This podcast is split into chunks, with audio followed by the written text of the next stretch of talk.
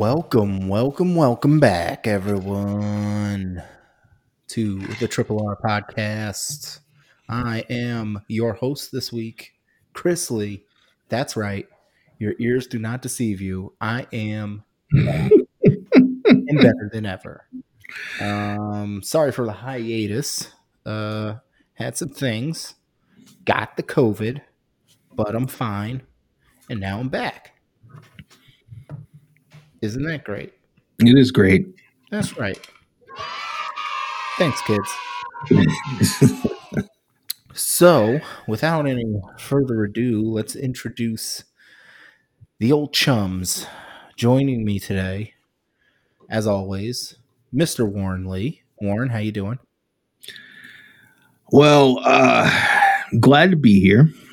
Uh, glad to have the three of us back in the in the saddle, and also my uh, haircut has me feeling like You're talking to the Rolex wearing, diamond ring wearing, kiss stealing, woo, wheeling dealing, limousine riding, jet flying, son of a gun, and I'm having a hard time holding these alligators down. Woo! I was quite long overdue and and got got the cut There you go. we ended our uh, Christmas vacation. Did you actually go to the shop? I did actually go to the shop. Uh, I went on a Saturday after 12, which is usually blasphemous, but uh, my friend uh, Marcus, Marcus Cook, Yeah. um, got me in there and out of there in about half hour when the person after me was like, oh, you're to have to come back at like seven o'clock Shit. yeah. So uh feeling good, feeling good. Let's uh I'm ready to, to see what this next pay-per-view is and uh talk about a lot of current event stuff we got going on this week. Well, before we get to all that, we got to introduce our uh, very special guest today. Um, he's back for his, I believe it's his seventh or eighth appearance on the show. Um, Mr. Uh, Justin Pilcher. Pilcher, thank you for for joining us this evening. Hi, Chris. How you doing? I'm good. How are you? I'm doing great. Thank you for having me back, as always. No problem. I'm glad you could make it.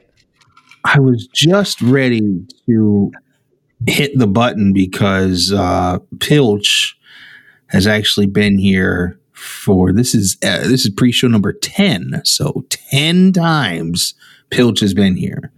And I was trying to give him some props and say that he's inching closer to becoming. the biggest icon in wrestling. But then you guys got to go to this old hat, this this this shim sham, as as Dad used to put it. You know what they say? They, you know what they say? If it ain't broke, don't fix it. Something's definitely broke about it. I don't think so. I'm just a great guest, and you guys keep inviting me Yeah. back on, and I appreciate that. The best guest, some might say. Such a great guest that you're here every week because you're not a guest. Right. I'm I'm Miro. Chris is Penelope Ford. You're Kip Sabian. I'm the best guest. Wait, why am I Penelope Ford? Because you're, 'cause you're pretty. Okay, I guess. I can't. I can't put Penelope Ford and Uncle Chris in the same conversation. if Well, we have any listeners that are uh, Photoshop editors, please make that happen.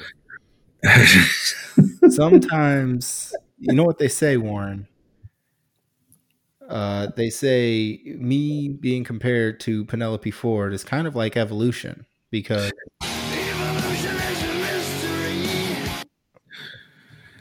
oh gosh, this is fun. Are you sure about that? This is fun. Anywho, Let's let's let's, start. let's get into it. Let's get into the show. so, uh, last week we didn't have a pay per view done, but Warren and Pilch held it down, which you know I I appreciate. Um, this week we got a None, real none of that. None of that is true, by the way. No, no, no, no, no, no. Two Yeah. weeks ago was the oh, All episode lies. that you. Missed. Wait, what? Two weeks ago is the episode you missed. Yeah. Last, week we did you the watched pay per view that shall not be SummerSlam- named. we watched SummerSlam '88. Oh right, we're not. That was yeah, in the yeah. box. Yeah, the Wait, wait. Voldemort of pay per views. which looking back on it, I don't remember the middle of that pay per view being such a drag. And I don't rem I just that was such a I just look back at that era now differently now that I'm 37 years old. Right. It's just I mean, I gave was- myself the right bananas, if you recall. So I it was bad. This is true. This is true. So uh we're quick to just forget that we even put forth that effort to watch Right. that review. Because it wasn't great. It wasn't good. It was bad. It just it, it was bad. Yeah. We can Yeah. say it was bad. Yeah, there were there were very few bright spots. Most the the biggest bright spot was probably the uh the end. Oh, the mega booty. no, I mean the end, like as in the the screen was black, and I was able to turn off the WWE network. Oh wait, Warren, give me that again. Say it. Give you the bright spot for me was getting to the end and turning off the WWE network. There you go. Oh, because you got the I the got the thing. I, I got the thing. ish. Gotcha. Hey, we got a regular comedian on the podcast this week. That's right. I'll, I'll even give myself one of these for missing it the first time. It was that was definitely one of those. Um, couple of so- jokes. So this uh, upcoming show, we decided to do another SummerSlam, but one from the modern era. So we decided to do uh, SummerSlam 2002. Uh, this SummerSlam had uh, the main event was for the undisputed championship. It was Brock versus Rock. Brock Lesnar versus uh, The Rock. Um, let's get into some quick thoughts over SummerSlam 02. Uh, let's start with start with Warren. What are you excited about for this pay per view coming up? Obviously, um, excited for the main event. Um, The Rock, who is at the top of his game here. Brock Lesnar, fresh face, just won the King of the Ring. Um, not even a year in the business just yet. Uh, his meteoric rise is is, is coming to a, a potential pinnacle here with him fighting The Rock for the undisputed championship. The Shawn Michaels Triple H street fight, the build for this was also phenomenal. Um, Rob Van Dam and Benoit for the Intercontinental title is, should be a great match. Um, this card is littered with star after star after star, except for Test. Um, the, only, the only downer to this whole pay per view was the fact that Test was on. He was in two segments. Three if you count the promo. No, I'm counting the promo. Then he's The promo before the the promo before the tag match, Mhm. where all three of them were there, and then his match. He's also involved in the tag match. Oh yeah, because he did the run in for the tag. So again, he was in he was in one too many. No, two too many spots. I would say three too many, but okay. you, you don't gotta tell me twice. Um, but, but this this pay per view, uh, card wise, just looking at the competitors, uh, it should be a really uh, probably one of the better pay per views that we're gonna watch here at the Triple R podcast. There we go. Pilch. First thoughts on the uh, SummerSlam 02. Well, uh, SummerSlam 02 is the you know one of the returns of the Scorpion King, which is a huge deal. you know, coming fresh off that box office smash that was the Scorpion King. Um, I actually made it a point before I watched this pay per view to not look at the card. So, um, just you know, wanted to go in, uh, go in blind, and I did. There you go. How did that work out for you? It was good. You know, um, I thought for sure we were going to see some sort of uh, women's match. Uh, we did not, No women's match. unless None you count Lillian. Garcia versus the Fink. But um, I guess yeah, you're right. I guess that would count as the women's segment. yeah, uh, other than that, you know, um, yeah, I don't, I don't have much here. So uh, skip Well, me. we'll, Pa- we'll, we'll get into it when we get to the uh, when we get to the full episode. Next Uh, Sunday, or it's coming Sunday, I should say. Right. Um. So l- right now we're gonna get into the uh, current wrestling events. Um. Let's start with WWE. Uh, this is something I was really excited about. Uh, Sonya Bill, Sonya Deville, welcome back, welcome back, Sonya Deville. Uh, she made her return on SmackDown this past week, and uh, I think it just it wasn't anything spectacular. It was just her walking through the backstage area, you know, kind of giving little side eyes and nods to people backstage, and you know, people off on the side murmuring, "Oh, it's Sonya, it's Sonya, Sonya's back." Which still, you know, it's it's cool because considering the way she left, I'm glad that she was able to return to the company. Um, I'm talking about the real life reason why she left, not the uh, gimmick uh, loser leaves town uh, reason why. But um, I'm excited to see now that she would obviously be on her own. You know, Mandy's off with uh, Dana Brooke. So I'm I'm excited to see what they're gonna do with her, how she's gonna reintegrate herself into the women's division. Um, I don't know. I just think it would be interesting. Uh, let's go to let's start with Pilch on this one. Pilch, do you have any thoughts on the Sonya Deville return? Uh, yeah, I was happy to see Sonya Deville back. Uh, one of my favorites for sure. Um, I have a couple issues with her return, I guess. And it has nothing to do with Sonya Deville. Like I'm, I'm super happy she's back. Are you upset about how she returned? N- Not even how, it's where. So I don't think SmackDown needs Sonya Deville right now. Okay, interesting. Um, we have a champion in Sasha Banks. We have a challenge. We have many challengers. Uh, Bianca Belair. We have Bayley. Uh, even Carmella. Um, you know, and then they had Carmella pin Sasha Banks on that very same episode of SmackDown to set up another Carmella Sasha Banks match because this is what WWE does. When you get one title shot, you get five. Um, and that that's my biggest issue, I guess, is you know wh- what are they going to do with her? Are they going to throw her in the mid card, just have her mu- muddle around the mud? Where if she would have returned back and came to Raw, I think that would have been more impactful. And again, has nothing to do with Sonya Deville. Glad she's back. Just wish she would have been put on the other brand. That is a very valid point or a very good observation, I should say.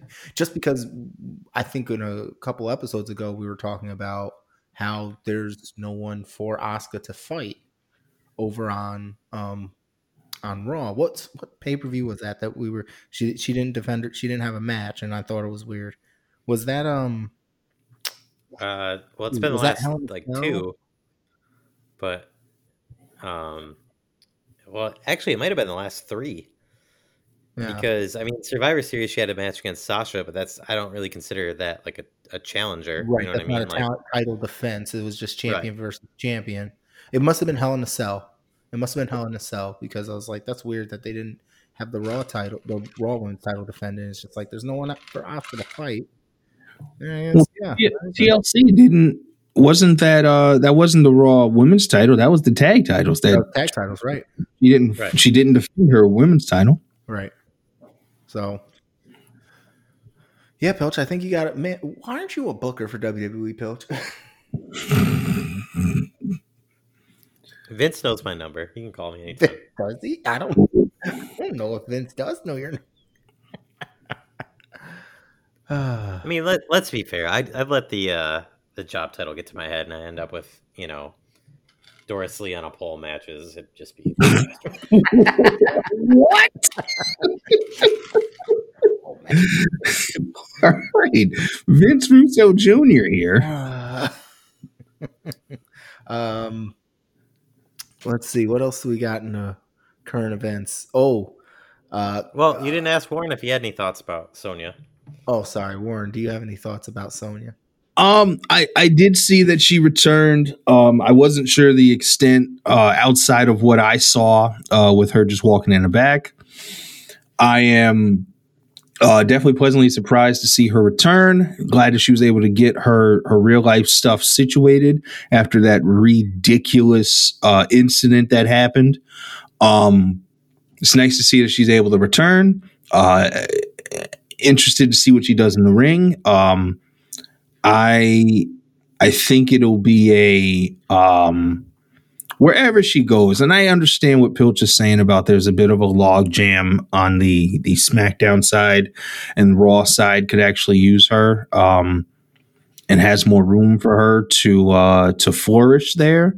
Um, but that, just to have her a, a quality worker, um, and a, a credible person that could challenge for either title and it be legitimate um i think you have to just you have to take that for for that um so we'll see where it goes and and hopefully she'll get uh an ample opportunity to um to showcase her uh her skills Hopefully, hopefully. And it was it's crazy because like right before all the craziness with the that overzealous fan because it was I, I i can't call that person a fan i can't you wouldn't well I no it, it starts somewhere it starts somewhere, but if you go too far, that person can't. They, I wouldn't consider a fan. He's a freaking lunatic. right Well, Um, no, it's but- like that movie uh, Swim Fan. You ever saw that? Where- Oh, of course. no yeah, No. I mean, she's she's still a fan. Is she homicidal? Yes, but a fan nonetheless. It's in the title of the movie. Is she now? Was she? It's been a long time since I've seen the movie, but was she homicidal, suicidal, and genocidal? No, that's only for white dudes from Michigan that pretend to be uh, Indian.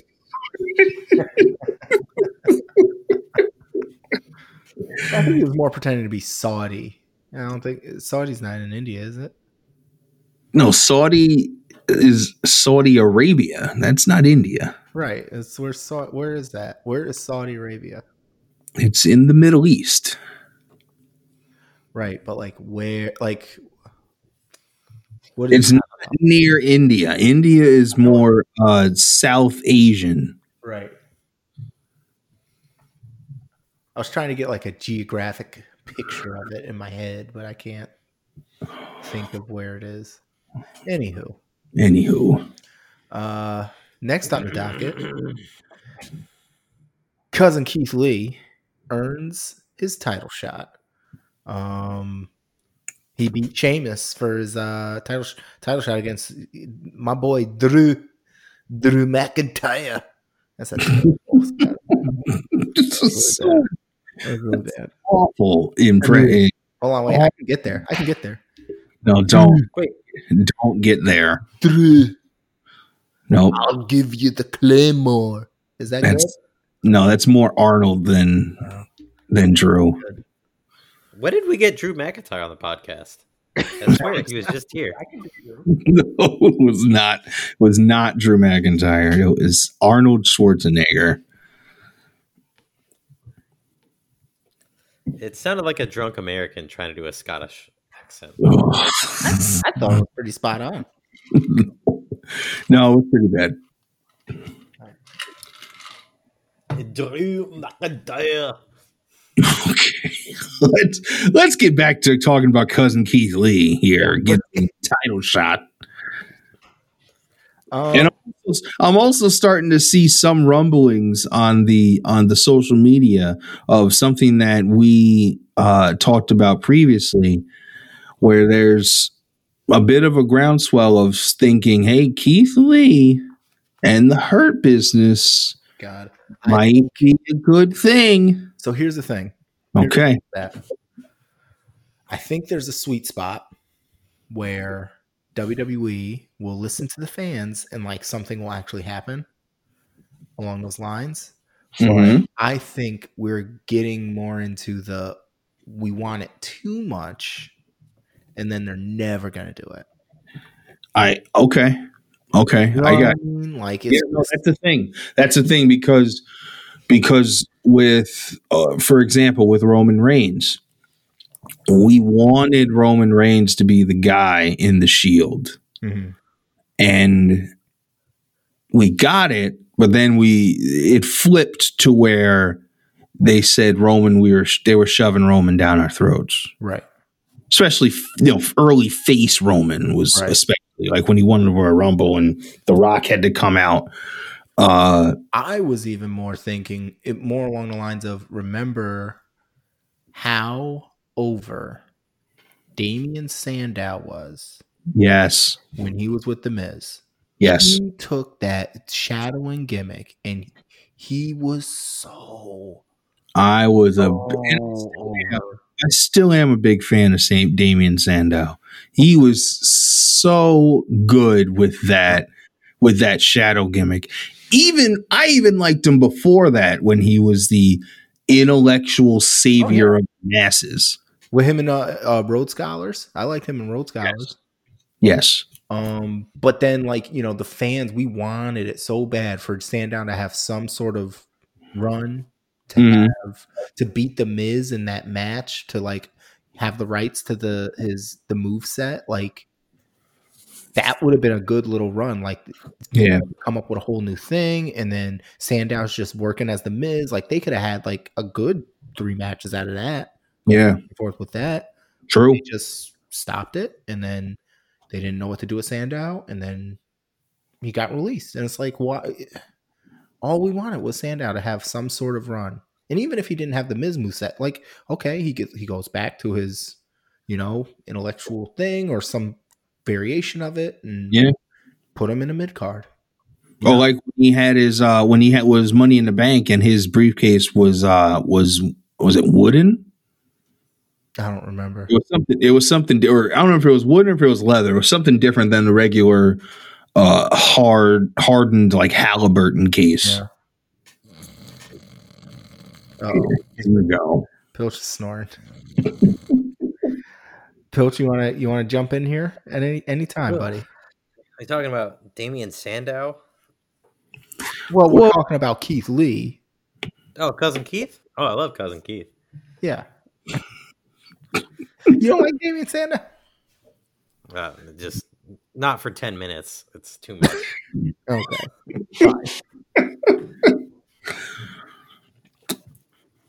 Uh, so this, I think the three of us can agree that we would all love to see Keith Lee in the Hurt Business. I think that'd be great. Oh my god. Um, My penis I also think more erect. Let's not talk about it. there's also a zero percent chance that Keith Lee wins this match on Monday.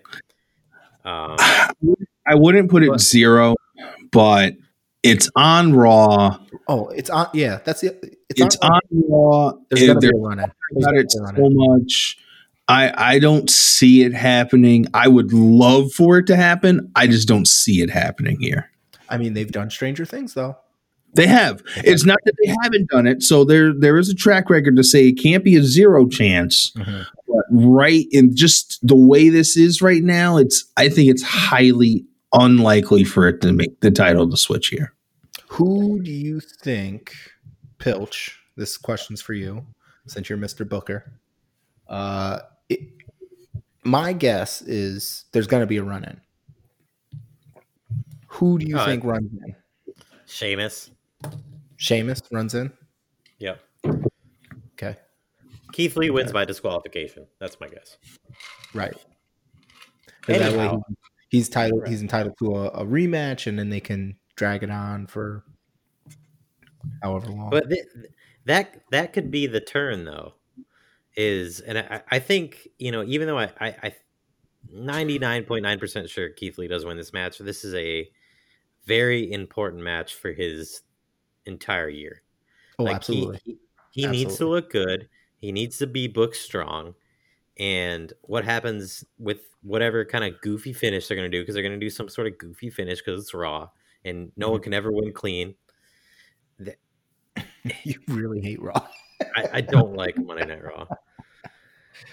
But how, however it turns out, he, he needs to come out looking every bit as uh, limitless as he actually is. And Mhm. uh, I think this is the biggest match of Keith Lee's career. I do. Because I think it's going to set the stage for the next 12 months for him. And I, I really yeah. hope he comes out looking good. Because I, I think I could speak for all three of us where, you know, Keith Lee is probably top five as far as men's roster goes in WWE. Maybe higher. Um, Yeah. I'd, and, I'd say easily, I'd easily top five. I just want I want to So- see your boy shine. That's all. What um, what's this month's pay per view? This Rumble. month is January, so it's Royal Rumble. So we got Rumble. February would be Roadblock or whatever. the- Whatever the format, you know. Roadblock. I don't know if it's any roadblock. You know what I mean? Like they have that one in the middle, WWE Road to WrestleMania. They call it Roadblock. 2021. Uh, February is Elimination Chamber. There we go. There we go. Elimination Yeah. Chamber. I like Roadblock better. no, Roadblock was not a good pay per view. So we got we got the Rumble, we got the Elimination Chamber, and then it's Mania, right? Uh, yes. So let's think this through. If we, let's say, Keith Lee loses, right? Keith Lee loses Monday night, but it's, or he wins, but it's a disqualification. So the title doesn't change hands. They have to have a rematch. Either they have the rematch at Royal Rumble or Keith Lee enters the Rumble and then he gets to choose. You know, he can choose which one he wants to go for, and he goes for the world title. But at well, and you go for the world title at WrestleMania, but then that would take him out of Elimination Chamber, and I think Not necessarily. It wouldn't Yeah, necessarily. necessarily. He, he could fight elimination. Sheamus at Elimination Chamber or something stupid, you know. Like, well, no, I think he should be in the chamber, but I um, don't know what I I don't think they would put the title in the chamber though. They usually don't. Yeah, I don't know. I don't know. I- I mean, I- it's such a dumb pay per view to have before WrestleMania. Anyway, Yeah. Chamber. Yeah. you, you know nothing major is going to happen. It never Right. does. When they have the individual chamber match, when it's just not like the tag team one, because tag team chamber they usually have the titles on the line. When it's an individual one, do they usually have a belt, or is it sometimes just like we're just putting you guys in this chamber to fight? I don't. I can't remember, and I'd have to look. Um, I can't remember a time where they did the chamber in singles, and it wasn't for a strap. Yeah, but when has the strap ever changed hands? Like a, like the the big strap, not like the IC title or the USA title. Um, I'm gonna effort it real quick, You do that. and I'll get back to you guys. Titans play the Ravens. God, Chris just went out of left field. Sorry, I got I got football. I got distracted. Okay, so let's see what we got here. Um, the first elimination chamber, Triple H was the champ. Shawn Michaels wins. Um, second elimination chamber, uh, Triple H is the champ. He retained. Um, third elimination chamber, I think the title was vacant, and Triple H wins. I think that's what I'm used to. It's like either the title's vacant or something, and like Okay. for grabs. Um, then Cena Cena wins um, the next chamber in 06. That was actually in here in Albany, Chris. Yeah. Uh, but that's when Edge cashed in the Money in the Bank and won it. Mhm. They did ECW chamber. Oh god, that pay per view was terrible. Um, title, title, title, title. Couple changed. Two change, rechange. Uh, retain. Every one of them is so far is for some kind of a title. But is it always the big belt, or is it sometimes the No, no. At first, it was nothing but the the big belts, the heavyweight titles. Mhm. Um, the first time they did something that wasn't the heavyweight title, I mean, I guess you could say that ECW one.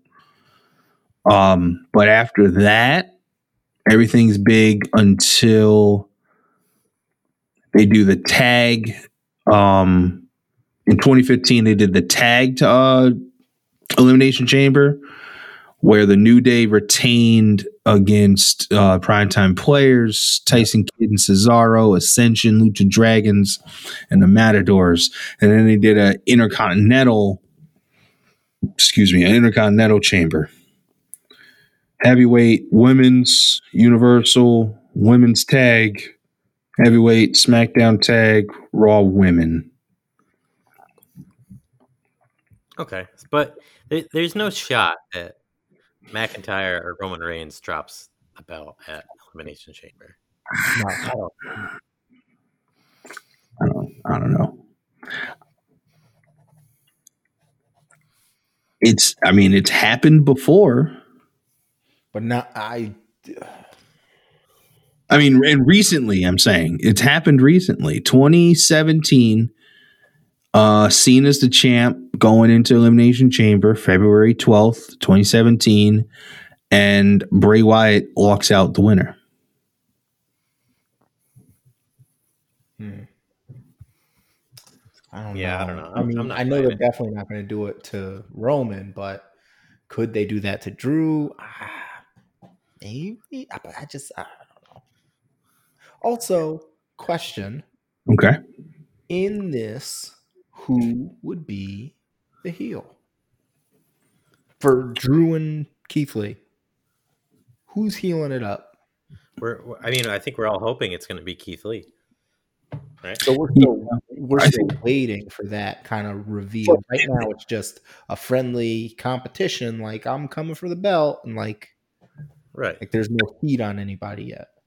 Yeah. So, and I think that I think this the the right thing to do right now is what we said. Sheamus does the run in and plays the heel in this little trio. So maybe there's no title change at Raw, but this whole story extends to Elimination Chamber, even if it's not in the chamber or uh, not elimination chamber maybe it's um it extends into the rumble Mhm. where Sheamus and Keith Lee can have a little face off in in the midst of the rumble match Or or okay Sheamus does the running, right? Messes up Keith Lee's title shot. yep Keith Lee is set to get a rematch, but we don't know when yet. Okay Sheamus and Keith Lee just have a match at the Rumble, right? Set Okay. uh, Keith Lee still enters the Rumble, possibly wins it to fight Sheamus or fight um, Drew at Mania. And then it's I don't know okay so I don't know if if you do it that way and there's nothing wrong with having a match and then being in the rumble as well but would you have Keith lose to Sheamus for him to win the Rumble? Because I don't think if he beat Sheamus, I'm sorry, hitting the mic. I don't think if he beats Sheamus, he's winning the Rumble. I don't think he'd get two wins in a night. Why not? Put the rocket on his fucking back. I, I yeah, I just I don't see that happening in the current in the current state. It sounds great. I just don't see it happening uh, the way the way things go nowadays. Thi- This is this is the way I would do it. How would you do it? Is Bill? I I would have the Sheamus run in, of course. Right. Um, and then we'd have the classic Drew McIntyre babyface mad at his friend for interfering because he can take care of business on his own, right? Mhm. We have Keith Lee mad at Sheamus, Drew McIntyre, the whole Raw regime being, you know, pinned down, not given a fair shake. At Royal Rumble, we have Drew McIntyre versus Sheamus for the strap. Obviously, Drew McIntyre wins the match. And then Sheamus enters the Rumble as well with Keith Lee. Keith Lee eliminates Sheamus at some point. It Could even be final two if you want to take it that far. And that's how Keith Lee wins the Rumble. That I think that would make more sense to have Sheamus fight Drew at the Rumble, win or lose, however that goes, and then just have Keith enter the Rumble and let him win the Rumble. Can I just Right. give you a little? That was beautiful, Pilch. That was beautiful. You're so good at this. Thanks. Yeah, I feel like that was really like I could see that happening. Like that was really good booking. Yeah. what's what's next on the docket, Uncle Chris? Just trying to give him a compliment. He's not taking it. Not taking it at all. Uh, so next on the list, Miz is still your Mister Money in the Bank. So in a And how did that happen, Chris? in a clever turn of events, Oh, it was clever. they have a segment where uh, Miz and Morrison are sitting in in the uh, in the arena in the Thunderdome, and Miz is pouting because he's not Money in the Bank anymore. And Morrison's like, "I'm sorry, man. I'm sorry. It's tough. You know, but we'll figure it out." And then and someone comes. I don't know who this guy is. But Is it is it Adam Pearce? probably? I don't know. You're just saying a name to me. I don't know. Some guy in a suit. Uh, suit, bald head, kind of scruffy beard. I don't know, Warren. Look up the segment. You'll know who it is. Mismatching suit. Um, Mis- mismatching? Yeah, he always wears like a red suit jacket and like black pants. he did have a lot of patterns on. I remember Yeah, he- that. I remember his. Adam tie. Pearce dresses like a moron. Maybe it was him. I don't know. Oh Um, gosh. he informed the Miz that he was bringing his Money in the Bank briefcase back because when it was cashed in during the ladder match, Morrison handed the briefcase to the official. And in the Money in the Bank contract, it states that the recipient of the Money in Bank briefcase, the holder of the briefcase, has to be the one to cash it into the official. So because Morrison handed it to the official, it was never officially cashed in, and so they had to return it to the Miz. And then they have this really crazy dance sequence on some stairs in the arena. Was great. So I'm gonna I'm, I'm gonna okay. So I can confirm that the person in the the third person in the the segment is Adam Pearce. Okay. Love Adam Pearce. Well, used to be an NWA champion for years and years. Loved his work. But I'm gonna let Pilch go first with this uh, segment. And give his This whole thoughts. thing, this whole thing is my fault, and It's your fault. It's because last week on our on our pre-show, I I gave WWE kudos because they had written themselves into a couple corners that I thought they got out of at TLC. Uh-huh. And then instead of like taking the, you know, the get out of jail free card, they just went ahead and put themselves back in the corner. So it's how like, oh, I'm I'm curious to know how why do you think Miz having money in the bank is him them in a corner? what's he going to do with it? He's gonna cash it in at some. And lose again. He might not Yeah. lose. He will he Mike Mizanin will not be the WWE champion. I I think he pro- I be. promise you. I think he will be. I I will put the naming rights to your second born child on the line. There's no shot in hell you will win. How, how are you going to offer up the rights to his un- Uncle Chris's unborn oh, child? Oh, oh, oh let's not one to put that up. oh yet. I mean, it is enticing. This is But what? Okay, so if in the event that he does win and Chris wins the bet, what? What's motivation for you to even go through with that? The bet. I, I don't know. What do you want? The moon? Like it doesn't matter. It's not going to happen. You want my car? I, like it's just putting up monopoly money at this point. Like it's just it, it, it won't happen. It he's so confident it won't happen. It doesn't matter. and, and if it does happen, I. I'll, I'll quit the podcast. I don't know. I just I, I don't. Whoa! Oh. Wait a second. Ooh, things Wait just a second. This is a this is a hot take and a half. just got interesting. Coach. Loser leaves town. I came from the land of the sports entertainers, and I went from undesirable to ungoddamn deniable. And if Mike, Mike Mizanin cashes in the Money in the Bank briefcase, wins the title, I will never challenge for the Triple R podcast title again. Oh boy. oh boy. Oh boy. I mean, can we can we make this official? Where do I have to sign? Like where do we can we have a contract signing? Like is, what what needs to be done? I've already cut my palm open with blood. I'm signing paper right now. You know, I only We'll- sold we'll signed photos. do- on our on our next pre-show, we'll have to do an official contract signing. Okay, all right. I like this. I like this. This is great. Oh, we'll come up with the uh, with the parameters of uh, all of the above. Ooh, I'm really excited. This is good. So, so my thoughts on on the Miz getting this Money in the Bank match, and uh, let's truth be told here, I didn't see this segment, and I didn't know he got his Money in the Bank mat back until we talked before we went on air here.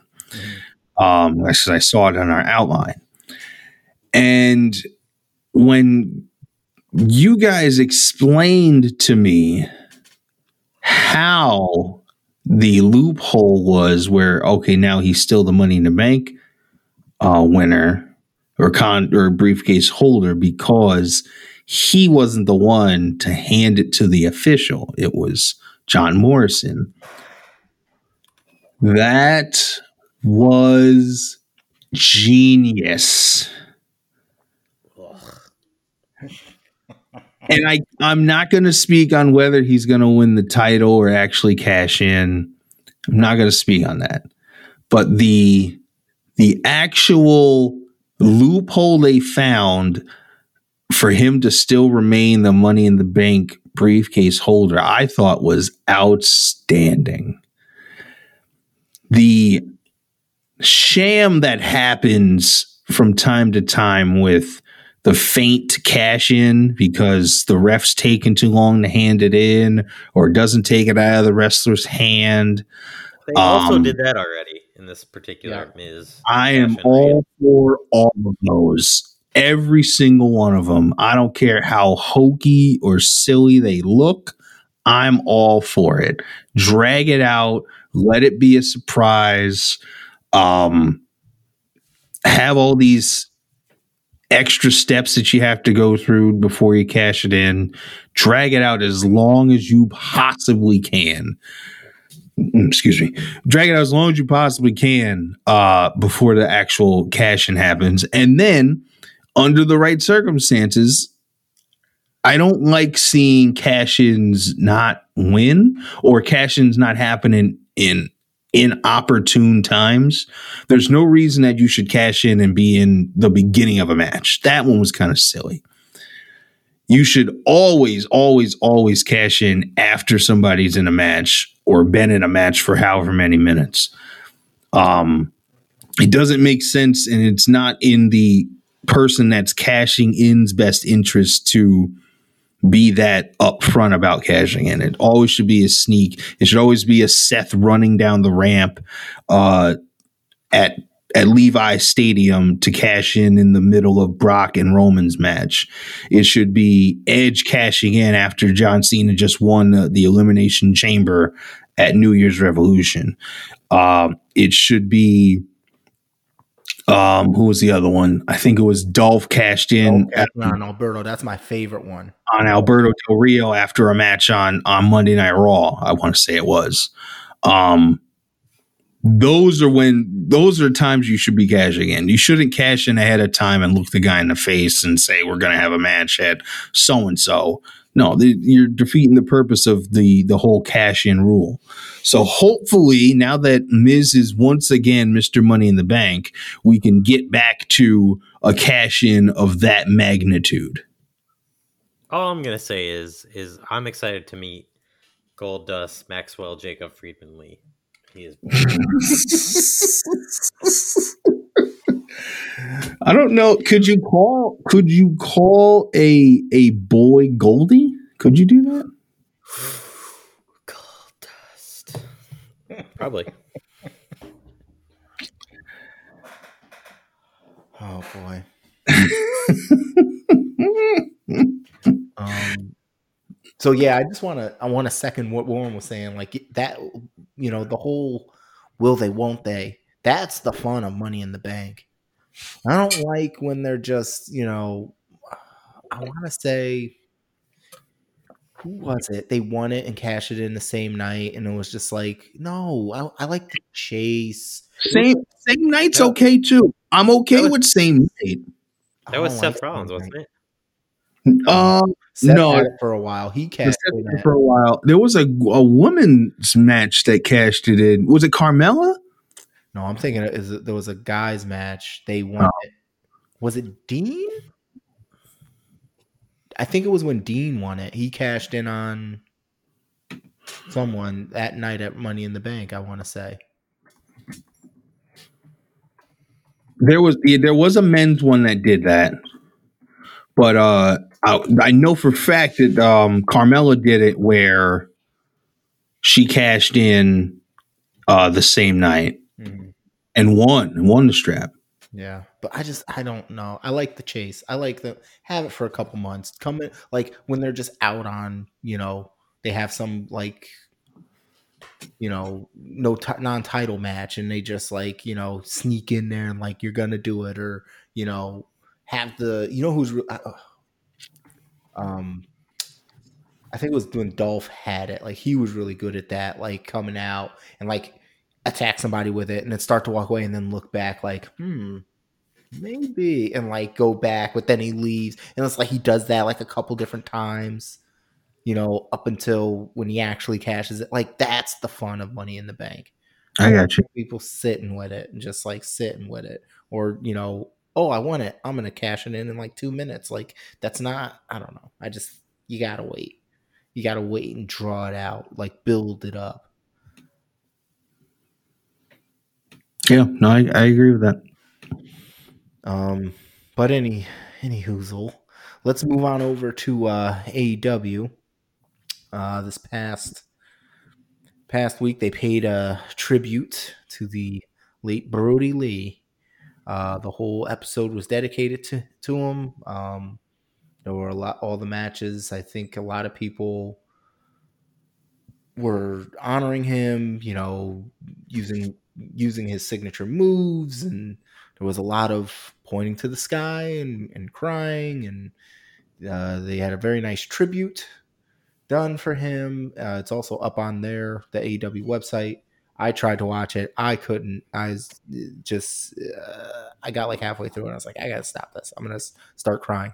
Um, and they ended the show where they brought out huber's uh, family and uh, offered the tnt title to his son um, and sort of retiring that title, um, which was a nice gesture on AEW's part. Uh, just a really sad way to kind of start off the new year. Um, Actually, it wasn't to end the year. I guess I should say to end the year.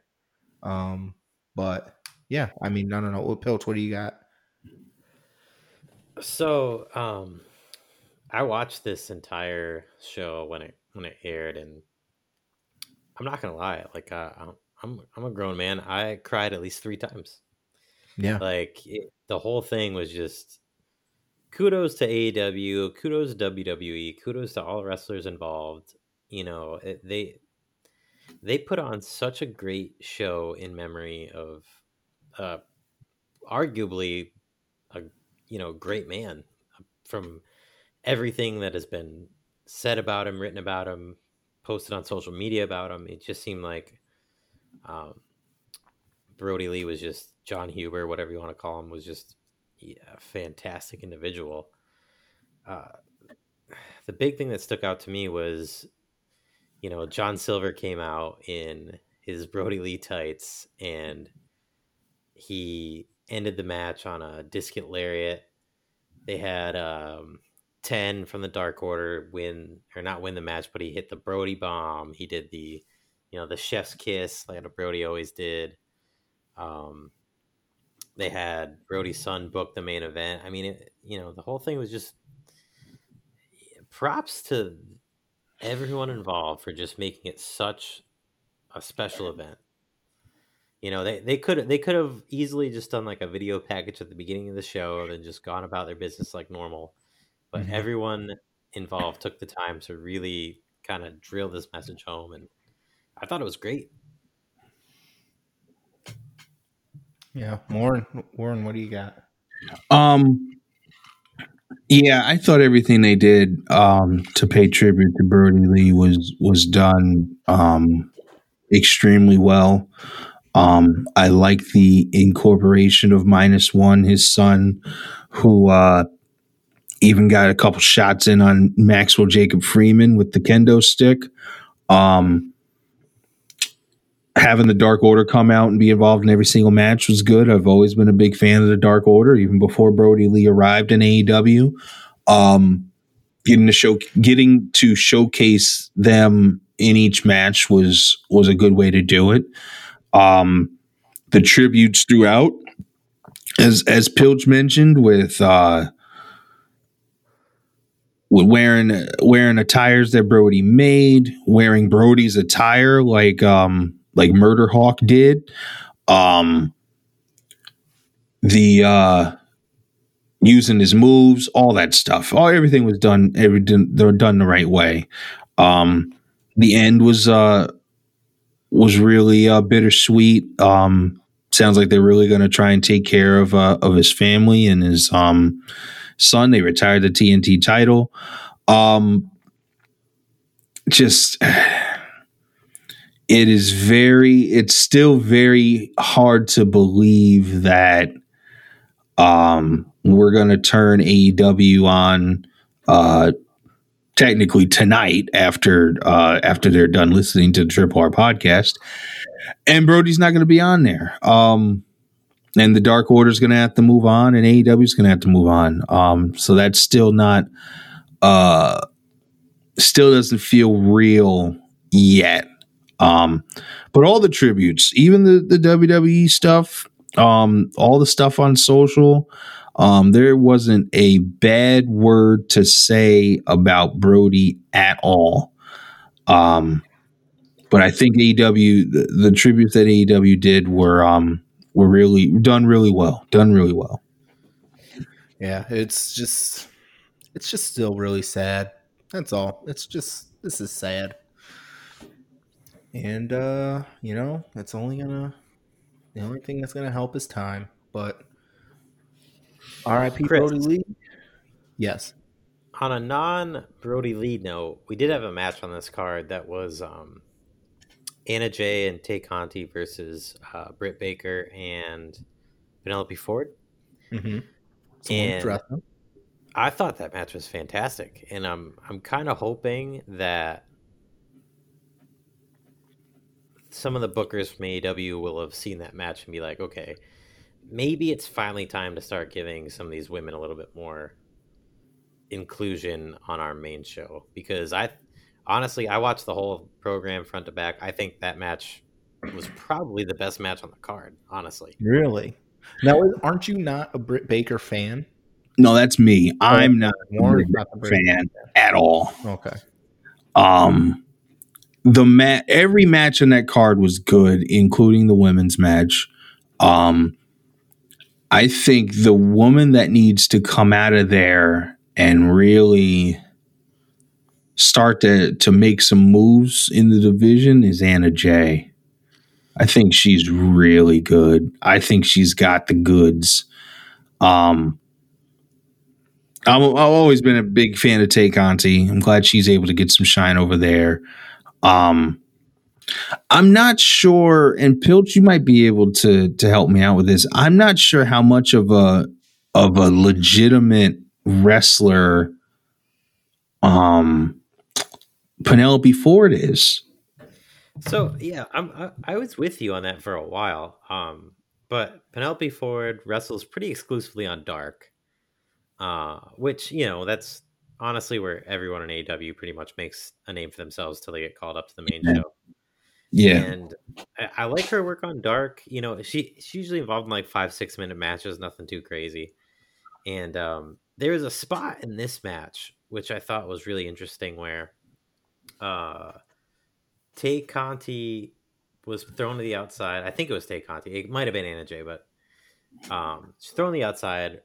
Uh, Reba or Rebel throws her back onto the apron, and Penelope Ford darts from one corner to the other, flips over the corner, and does a double knee strike to Tay Conti on the apron. Mhm. And that was the first time I was like, oh, Penelope Ford might actually be a lot more athletic than we give her credit for. I just don't know if she's ever had the the stage to show off what she can do in the ring. Um, and the, you know, there's a few little spots like that throughout the match where I was actually very impressed, to be honest.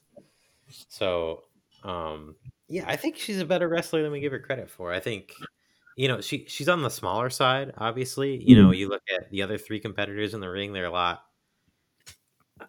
uh, Big isn't really the right word. Maybe just more muscular, I guess.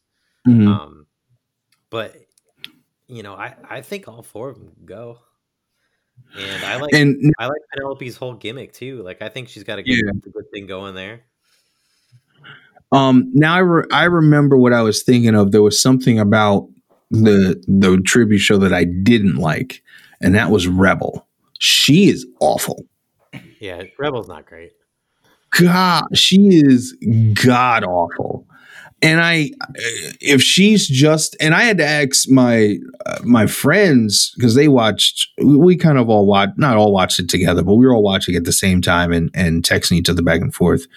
And I had to ask them because I really hadn't seen much of Rebel.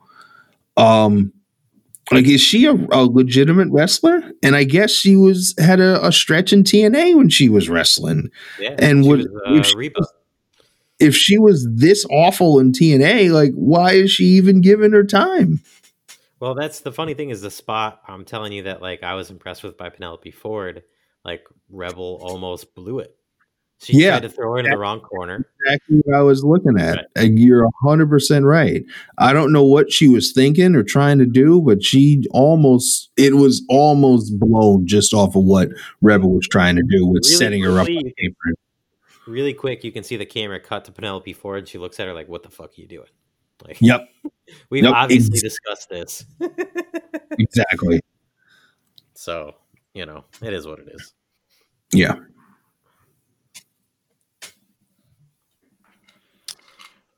Wow. Thank you for the insight, guys. uh, moving on down the docket to our last uh, last section here. It's a new segment that I like to call Pilch Books It. And Pilch Books It, Pilch picks a superstar or superstars, and he's going to tell us how he'd book it if he doesn't agree with how the company is booking it already. Uh, Pilch, take it away. So I don't get like a theme song or We'll, we'll work on that for next week. We'll make you a theme song. Celebrity shout out, maybe like Billy Zabka, something like that. Who, What did you say? who's Billy Zabka? Uh, the protagonist from the Karate Kid film. Oh, I thought it's William. I thought it was William. William, Billy, Bill. Warren, we have an Uncle Billy. Well, yes, no, we have Uncle Billy, but we've always called him Uncle Billy. Right, Whenever I've William Green. I understand that, but we- we've always called him Uncle Billy. Whenever I've seen the credits for the protagonist from the Karate Kid, it's always under his William Zabka, not Billy Zabka. Tomato, potato. Okay, move, moving on. Anyhow, Yes. so this particular uh, week, we're going to discuss how I would change the booking of Retribution, whom I think is uh, universally agreed upon as maybe one of the worst book groups in recent history, if not maybe all time. Ah, it's it's it's close because I mean I'll let you go through your stuff first, but it's the way it's booked. I like all of the the people involved in Retribution, um, but the way it was put together is it had a lot of question marks. So this is what I would do. Um, I like the beginning where you know they they were breaking down the performance center. They went to Stamford and like broke a door. You know, every week there'd be like some sort of interruption and the lights would come back on. I you know I liked all that. Um, I'd actually pick it up from when Retribution was beating up people and the Hurt Business got involved. So the Hurt Business gets involved. They talk to Adam Pearce. They tell him they're going to handle the situation, right? Uh, they had a match. I forget exactly how the whole thing went down, but Retribution ended up coming out, and it was you know T Bar, Slapjack, and Mace, right? They come out, they like throw fisticuffs, and then there's a bunch of like gremlins that come out as well. And uh, you know, it kind of ends in like a stalemate, I guess. You know, no one really wins. And then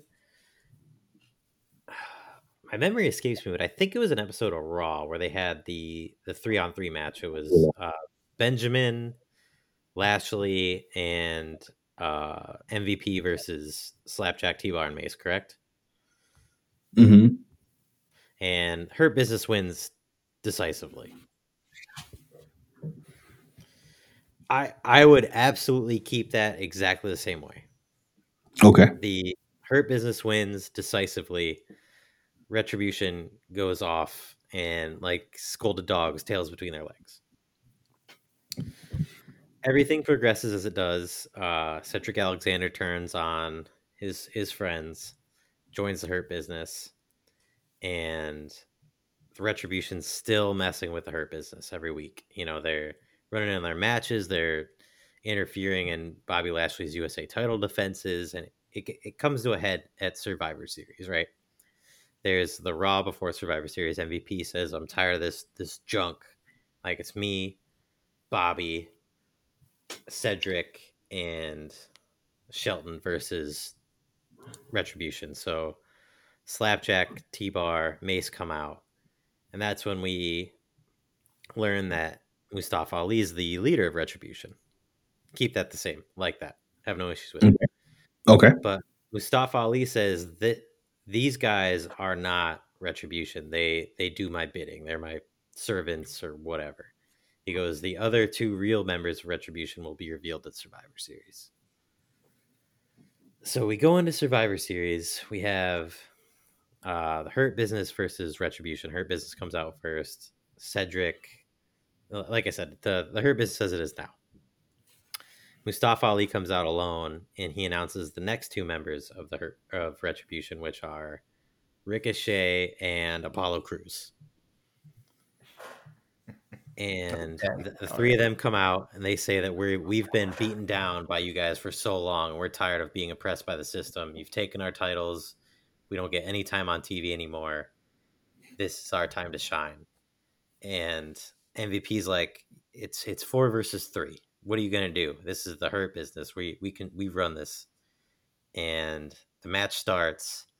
Ricochet, Ali, and Apollo Crews are doing the best they can, but they're you know they're obviously down a man, right? So right before the ending of the match, let's say it's Bobby Lashley and Apollo Crews in the in the ring. Lashley's got the the, the full Lashley or the Hurt Lock or whatever you want to call it on Apollo Crews. Cedric Alexander flips, kicks Bobby Lashley in the back of the head, joins Retribution, and Retribution is formed because those were the guys that were getting bullied by the Hurt Business the entire time throughout the entire year of 2020 and they go on to do whatever they do in the future, whether it's you know tag team. They pretty much take what the Hurt Business has been doing. So one of them wins the USA title, two of them together win the tag team title. You could put Apollo Crews in the main event picture, Ricochet or Mustafa Ali or whomever, but you take these four guys that were underutilized, underused, and you make them actual threats in the company.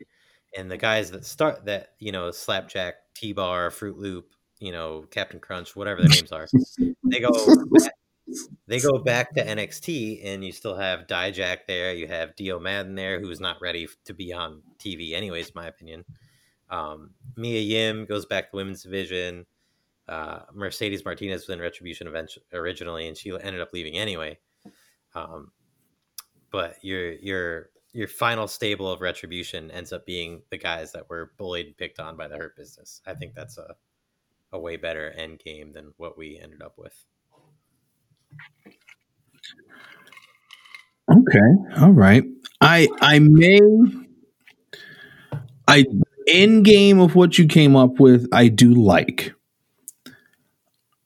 I don't know if using the current guys uh, in that are in retribution mace t-bar um slapjack and tricks the rabbit. I forgot i forgot which one mia yim is.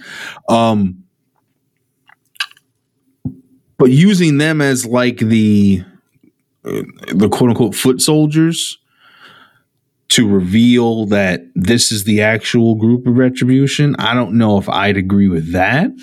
Um i would say that's similar to what actually happened with the retribution where they just had random people uh destroying the stuff until they decided that the of of who was going to actually be in retribution. Um i think it should have been whoever it was going to be from the jump, um, then I think it would have made more sense with whatever else they did.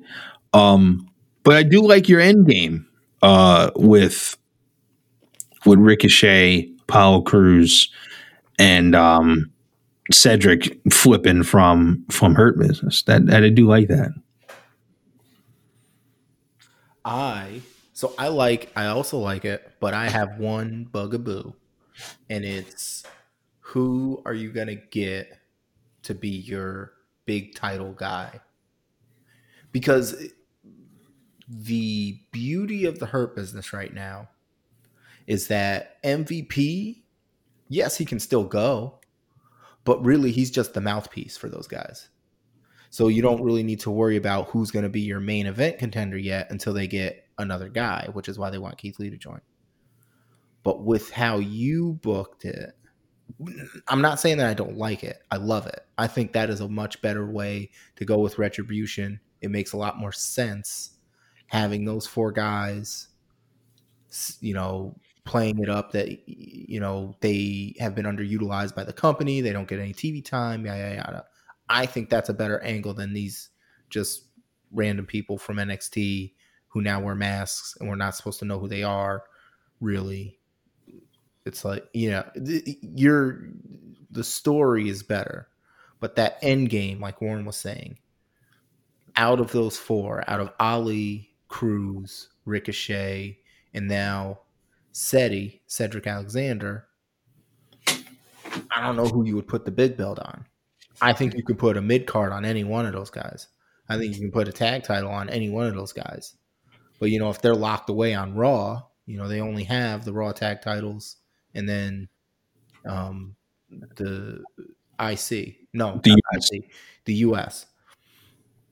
Um, I mean, you could try and say that one of them would get the cruiserweight title. But if you're going to put a cruiserweight title on somebody, it's probably going to be Ali. Right. I wouldn't necessarily put it on on Ricochet. Yeah. I mean, you could. I mean, you could put it back on Ali or Cedric. I, I I- I, think I think a little too highly of Cedric. Well, not that he's above it, but I mean, if he's going to be up on Raw, let him be mm, win the IC title, win the and be in the mix for IC or the the US title, whatever show they're on. Right. But that's my only I thing, though. I don't know don't- who you don't- you don't see i guess and I- this is gonna be completely different than anything i've ever said but you don't see apollo as a main event type talent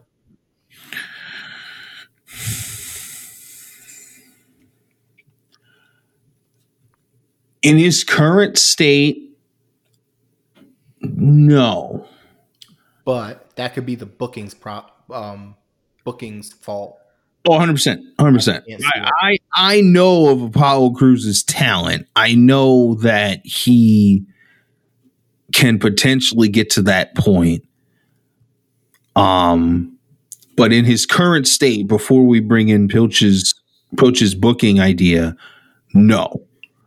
I think he needs to still he would still need to be built up a little bit. With Pilch's build, booking idea, and and working towards building him up okay i could see it it's just hard for me to see it like in his current state as he is right now I'm just thinking more like can I see him beating the current champion? Can I see him beating Drew McIntyre? Not really. Could I see him beating Keith Lee? Because Keith Lee is most likely going to be the next in line. No, I don't see him beating Keith Lee. Who else would be in contention for the title? I mean, maybe if the Miz went, cashes that Money in the Bank, yeah, I could see him beating the Miz and winning the title from the Miz. I could see him taking it from like a you know uh, a Seth Rollins if Seth gets back in the title picture, you know. But I don't think right now the title is in these big man hands, and it's going back and forth between the big men. You know, it was Drew and it was Braun, and now Keith. You know, Sheamus still kind of considered a big guy. You know, I don't know if. I, I think him Apollo against Sheamus would be a toss up. I could see him beating Sheamus, but I I just wouldn't. You're, you're also it's- talking about a bunch of big guys, which I agree with. That in a in a fair one on one match, I agree with you. I couldn't see that I was just, I was just going to bring that up pilch But you're talking about someone that has all the tools, but Mhm. maybe just needs that edge, and with the right group behind him, right. you know, I mean, I in in any landscape, Chris Jericho should not have been AEW champion for as long as he was. He, I, I can't see him beating Cody Rhodes. I couldn't see him beating anyone that he beat, Mo- mostly because of how because of how old he was. I I take only listen. I I admittedly, I, I may we may have had this conversation. I admittedly said when in the first when the first title match for the AEW title was Jericho versus Hangman Page to see who's going to be the first AEW champion. I was hundred percent on board with Adam Page being the champion. That was my pick before the match started. When it plays out and Jericho wins, looking back on it, that made sense because you needed to initially make your title legitimate. And at that time, Jericho was the legitimate name that you needed to have the title for however long it was to to give that title legitimacy. Even if it was the whole thing was for him to hold on to it until Mox got in there and was able to defeat him. Right. I agree, but I think what what propels Jericho's run is not just Jericho, but the fact that he had the inner circle as well. Oh, of course. Oh, of course. 100%. So I mean, the same can be said for someone of a similar, not stature as far as the business goes, but stature as far as work rate and physical stature. with, Yeah. uh, just as impressive as a group behind him.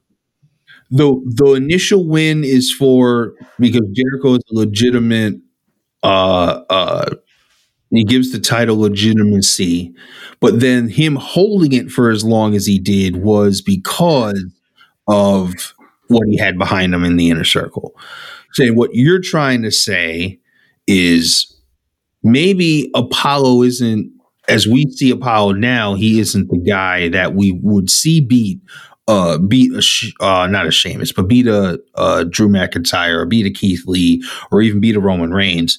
But if he has four people behind him that are going to get involved in the match in some way, shape, or form, or else why would you be in the group? They could be around to to usher that along and and be the the missing piece. Look at what what Ric Flair did all through the '80s with the Horsemen. Right. I mean, uh, there was pl- I'm sure there were plenty of matches where Ric Flair won on his own accord, but there were also some matches where Arn got involved and uh, Tully gets involved, Ole gets involved, uh, Barry Windham gets involved. We, we watched the Bay Review with the with the bamboo cell that was around it with him and Luger, and magically the, the cage is supposed to keep the horseman out, but magically they get the, the cage raised up and uh and Windham gets underneath the cage and gets in and affects the outcome of the match. Right. And it's not like we can skip the legitimacy step for the heavyweight title. It's it's been legitimized. We don't need to go that route. Um For I for mean, AEW? No, for WWE.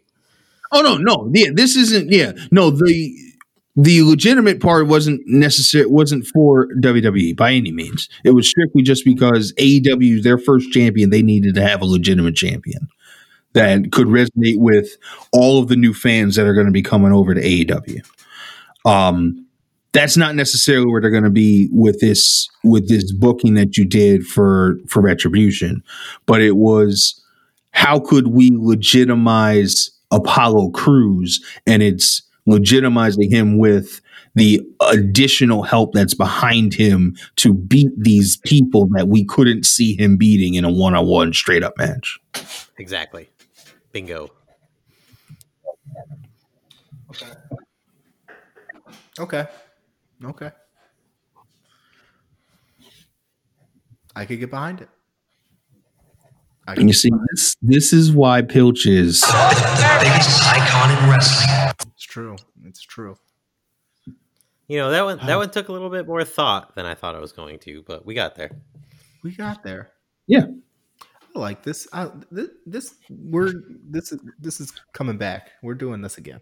yeah, we're gonna call call up the producer to get some get a theme or or Yeah, something We're get a nice little intro song made. intro song. It's gonna be nice, real classy like. Yeah. Yeah, like cigars, scotch, a lot of wood. Yeah. How about how about whiskey? I like I'm a I'm a whiskey guy now. Yeah, we could do whiskey. You know, that we're we're uh we're not you know selective. All- Everyone's welcome. hmm All right, we're coming up on uh hour 20 here. We're at an hour 18. Let's uh let's wrap it up. Uh we'll get into some particulars. Uh please everyone out there in podcast land, follow us on all our social media accounts, Facebook, Instagram, Twitter. It's the same on all three at Triple R Pod. Please follow us. Um, if you want to send us an email, our email is the real triple R podcast at gmail.com. Um, any thoughts, well wishes, comments, requests, we will read them all. Uh, and uh, you can check out our website. This is www.triplerpodcast.com. And please remember to like and subscribe on all streaming platforms. We are on Google Podcasts, we're on Apple Podcasts, we're on Spotify, we're on Stitcher. Um, You can search us by the RSS feed, or you can just listen to us on our, our website. Um, make sure you leave comments on the website or send us emails. Let us know what you think. Uh, Warren Pilch, thank you again for joining us this evening. Uh, any final final words of wisdom or final thoughts?